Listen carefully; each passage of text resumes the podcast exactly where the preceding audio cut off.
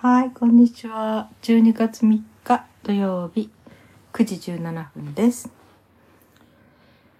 えー、今日はまたちょっと動画をいろいろ見ていたんですけどね。割と宗教関係の動画見てたのかな 仏教とかね、キリスト教とかね、ちょっと面白くてね。うん。で、その後にね、なんであの動画に行き当たったのかなあの、トップレスの話なんですよね。ドイツのプールで、えー女性があのトップレスでいることを、えー禁止しないというか、公開、いや、あの、公にして OK というね、そういうことが出てきた。とか。てか2022年の8月に、あれはどこの国だったかな？うん。で、なんかこれジェンダーの方から、それからその女性が、えー性的存在とだけ見られていて、で、男性は乳首を出していても平気なのに女性はそれがいけないというのは、えーおかしいんじゃないかっていうことで、えートップレスであることの権利を、まあ、勝ち取ろうみたいなキャンペーンみたいなことを、えー打ち立てたらしいですよね。で、まあ、いろんな国でそれぞれの動きがあるんだけど、うん。これは私の中で全然結論は出てないんですけどね。すごく難しい問題だなって思いますね。うん。トップレス。ねえ。ー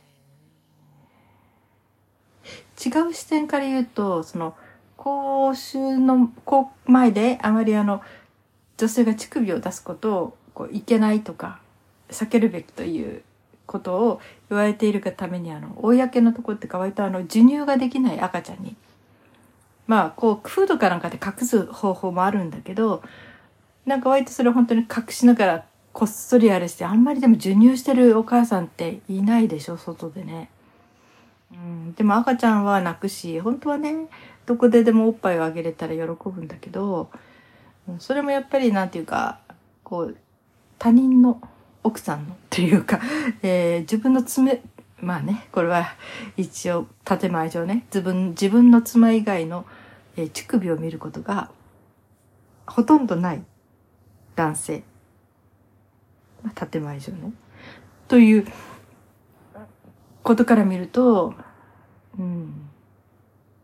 やっぱりこう、違和感があるというか刺激が強いとか、そういうことになるんでしょうかね。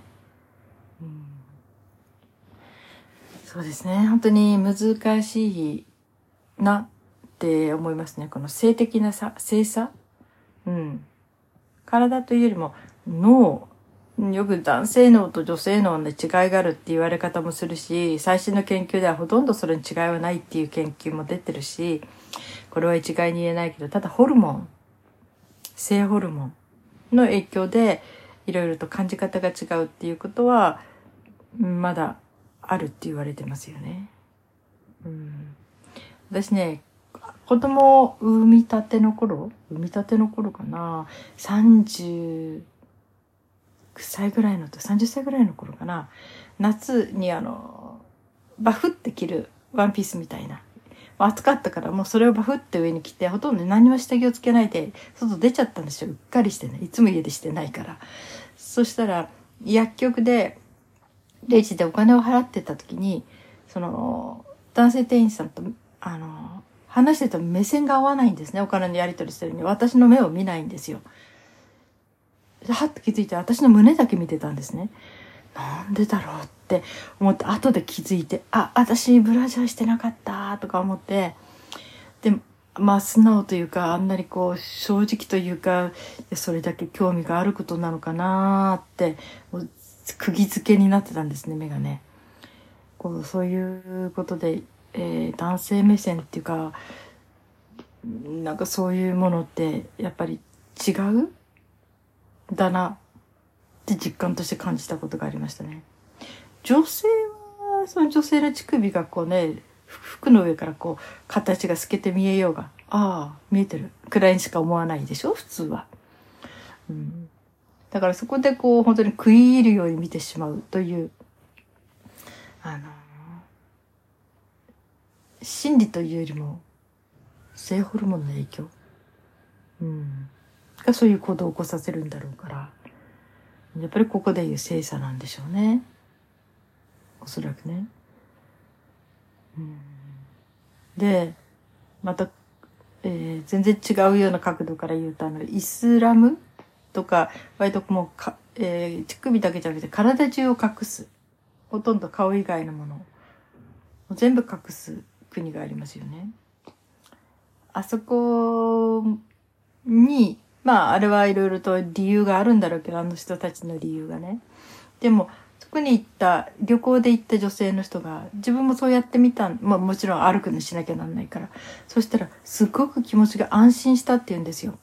あ、あの、なんか全てこう覆い隠すことで守られてるような気がした。自分をさらさないで済む。という不思議な安心感に包まれたって。だからこれも悪くないなって。まあ旅行者一人の立場としてね、思ったって言った時、えー、それを実感してみないとわかんないことだなって。よくね、イスラムみたいなことになっちゃうと、もうすごい女性差別だとかね、ものすごい批判ばっかり、デメリットばっかり言われるけど、実際に行って感じた、その女性の気持ちとしてね、そういうことがあるんだなっていうのも、これは一つの心理として面白かったなと思ったんですね。で、まあ、今随分、えー、ジェンダーということで世界は変わろうとしてるけど、やはり今までは男性にとって都合が悪いことはなるべく避ける。法律で禁止する。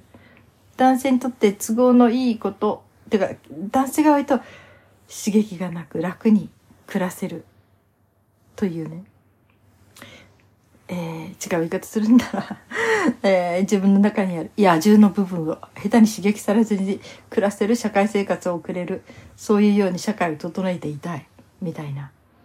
そういう風に文明社会はいろいろといろんな規則を作ってったんじゃないかなとも思うんですよ。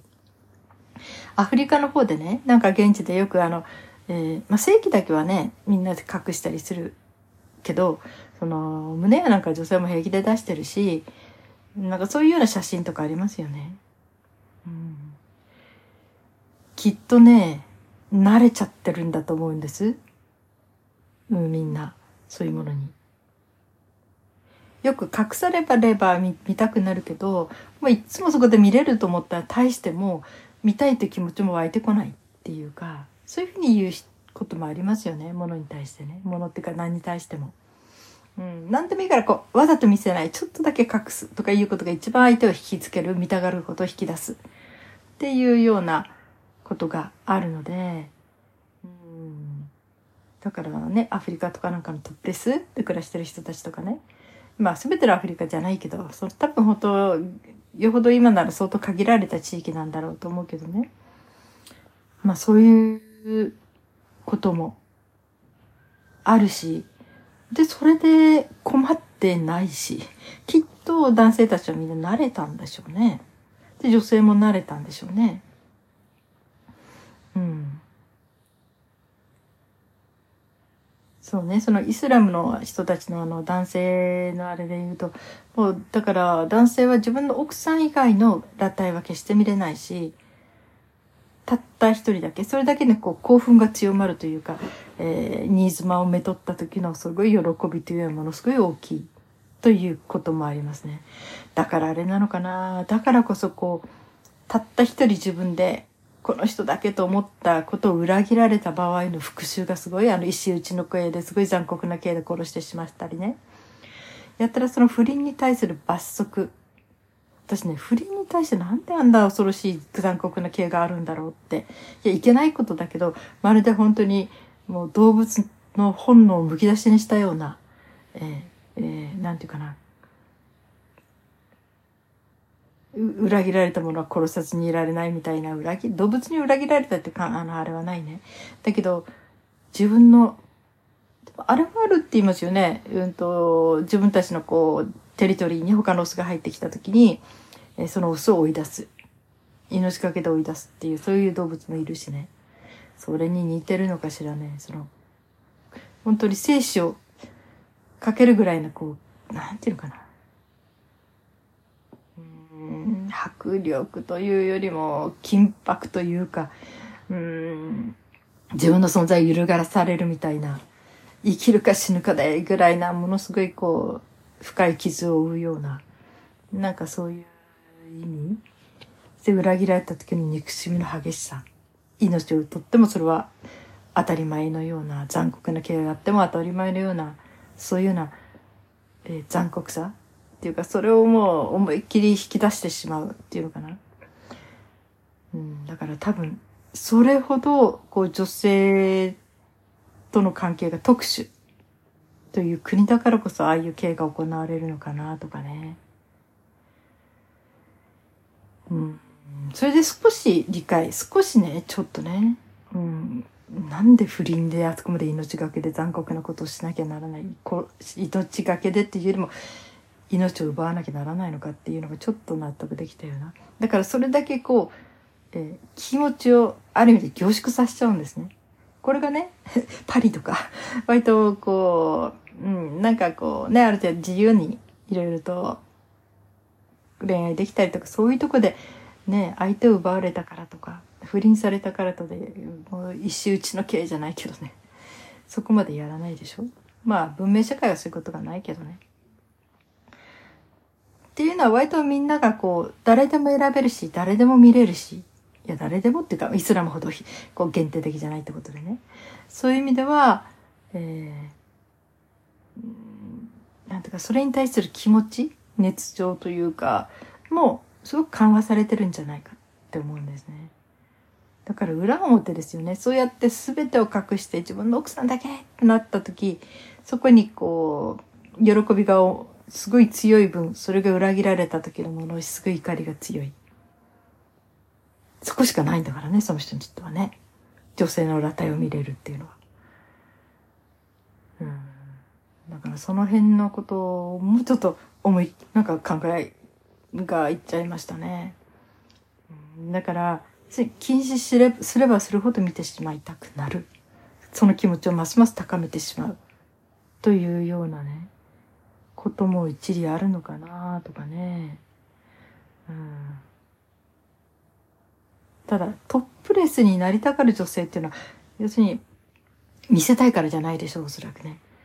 本当に自由で楽でありたい。やっぱり上半身だけ何も束縛しないというのはすごく楽なことだし、しっかりね、あの、焼きたい人は、あの、焼ける。色をね、隅々まで焼ける。まあ正規以外ね。うん。っていうことは多分、本当にいいなって思うんだろうし、要するに自分の胸がちょっと膨らんでるからってなんで他の男性と同じように、えー、乳首出さないの出せないのっていうか要するに上半身何も着ないって楽ですよね。ある意味ではね、肉体的には。うん。そんな変に刺激される人としていなければ大っぴらに歩けるものを、みたいな。要するに人類の半分が男性として、その半分の男性のために女性は我慢しなきゃならない。っていう風な見方をすると、ジェンダーの方から言って、それはおかしいなってことになるんでしょうね。そしてまた教育もあるんでしょうね。うん。そこの人たちが言う言葉によると、その女性は性的な存在として、見られる存在として今まで、えー、社会的に思われてきたっていう言葉を借りると、そういうような見られる存在になるための教育要するに、えー、女性はこうあったら方がいい、こうやった方が男性の目を引きつけられるとか、ね、そういうふうな、女性はこうあるべきという、その中に、えー、いかにね、そういうふうに、うん、なんていうかな、男性の視線とか感情をうまく、えー、コントロールしていくかっていうね。で、自分の夫にするためにどうやって、えー、ゲットしていくかとかね。そういう感じの様々なノウハウっていう、まあ、こういう露骨な言い方じゃないけど、を自然に、えー、身につけさせられている。まあ、親がそういうこと言う親もいるし、言わない親もいるしね。うん、我が家的にはほとんど言われない。まあ、母がちょっとキャリアウーマンの走りだったから、もうそうね、今から何年 ?50 年ぐらい前に自分一人で学校作っちゃったから、だから、なんていうのかな。そういう発想はないんだけど、ただ、あの時だけは一回、その、ジェンダーハラスメントじゃないけど、ちょっと違うのかな。なんか性差的なことを言われた。一つだけ言われたのは私が大学で哲学勉強したいって言った時に哲学を勉強する女性なんてお嫁のもらいてなくなるよ。ってってこれ母から言われたんじゃないかな。その一言だけですね、うん、性差別的な言われ方っていうのはね。うん。だからまあそれに関してはね 哲学とかいうのは私好きだけど夫もそういう話好きだからね。まあそっちの話で盛り上がったりするからね。それはそれで本当に。ね母のあそこで偏見だったなと思うんだけどまあうん。そうね。このジェンダーの感じ。話女性。そう。権利って義務。権利って違いますよね。違いますよねって。権利はあっていいんじゃないかな。それを規制する法律で規制するっていうのはこれは全然別問題じゃないかなって思うんですよね。ねえ難しいですよね本当に。このトップレスに関して日本がトップレス多くになる多分ないんじゃないかなと思うのねあと50年ぐらいはせめてあるかな。うん、一瞬そうなったら男性喜ぶ？って思うけどその反面ね女性どうなんだろう女性も楽しいかなかえってね私隠す女性ができてくるんじゃないかなあえてそうしない人同じ大きな胸をしてるとして、えー、公然といつも見られる大きな胸と、ちょっと何かでこう隠してる。うん、まあ今の日本人みたいにね。のだったら、意外とその隠してる方の人を見たい。そっちに興味がいくってことはあり得るんじゃない？だからトップレスになった時に隠す人と隠さない人、それから隠す場面と隠さない場面。それは女性が選べる。どっちがより効果的かってことでね。人に対しても自分に対しても、うん、自分が楽であるとか快適であるって意味で。だからね案外ねトップレスが OK になってもどれだけの人がそうやって歩くかな。って思うんですね。この意識面白いね。これがあと100年しても日本ではトップレスは OK にならないだろうって、なんか50%ぐらい思ってますね。うん。つながりはないかもしれないけど、どっかで天皇がずっと存続していて、すごくこの島国っていうかね、いろんな意味で独特の文化を作り上げてきた日本だから、独特な感覚もあるしね。うん。だから日本人の体質的にどうなのかな。うん、それを公のものとして OK するかどうかっていうのもちょっとこれはまだわからない。要するに海外でドイツとかね、スペインとかスウェーデンとかフランスとかそっちの方でやっている。どんなに広まったとしても、日本でそれを受け入れるかどうかっていうのは、すごいまだまだ疑問ですね。私はどっちがいいとも言えない。ただ一つだけ思うのは、例えば、ね、外で赤ちゃんに授乳することはもっと自由にもっとオープンになってもいいんじゃないかなって、そこだけは思うけどね。うん。どうなんでしょうね。そういうふうになった時に女性は、いやでも楽？楽なのかな？真夏とかね、何にも、えー、ね。あ、でも男性どうなの？男性上半身裸で歩いていいの？男性の乳首は見えてもいいのかな？これ法律的に。うん。そこがね、多分、ね、どんなことになるやら、すごく難しい問題だと思いますね。うん。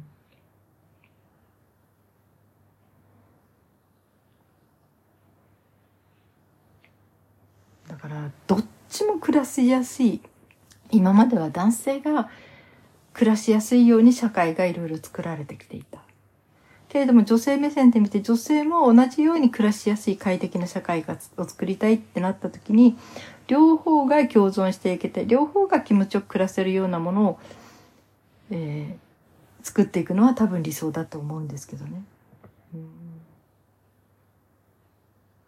そういうふうになっていかなくっちゃ。これは男女平等とかっていうそういう感覚、そういうのをね、なんかヒステリックに叫ぶというのは私は性に合わないんだけど、男女平等じゃなくて今はもういろんな性的マイノリティの人もいるし、いろんな人が、うん、その人らしく暮らしていけるっていういろんな人がいろんな人のまんまで暮らしていけて、いろんな権利はもうみんなに与えられてるっていうね。そこら辺？それをやたら、えー、過去の慣習とかで規制するのはどうなのかしらねっていう、その辺については、うん、思うけどね。ただトップレスがいいかどうか私にはわからない。うん。まあどっかでね、なっちゃえばなっちゃえば本当みんな見慣れるから、男性もそんなワクワクしたって、うん、どうなんでしょう。なれんじゃないんですかね。昔あの男女混浴ってあったでしょうん、それでも平気だった。ですよね、意外とね。そういう地域がありますよね。地域っていうか、時代。うん。それはそれで、うん、成り立ってた。っていう、なんかその辺もね、本当に結論が出ないんですけど、皆さんどう思いますかね女性の方はトップレスで歩きたいですかねうん。要するに、男性とかそういうの全然関係なくね。要するに人が誰もいない、誰もいないところをトップレスで歩く。うん、誰もいなきゃ別にね、一番楽な格好して歩きゃいいんじゃないですかね。みたいな社会で、あの、規制し、あの、法律的に違反じゃなかったらね。うん、みたいなね。本当に結論が出ないです、私の中で。そしてこの性差、私は男性じゃないし、生理的にね。うん、だから男性心理っていうものはわからないし。ただ女性も、ね、女性の人は例えば女性心理しかわからない。ただ、今トランスジェンダーとかね、そういう人はお得というか、両方わかるんでしょ。すごいですよね。2倍、えー、豊かですよね。って気がするんですよ。両方の気持ちがわかるってすごいなって。うん、あ、まあ話がそれました。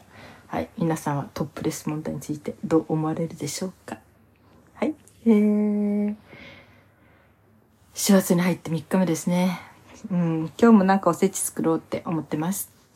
はい。えー今日も生きていてくださってありがとうございます。それではまた、もしない、また明日。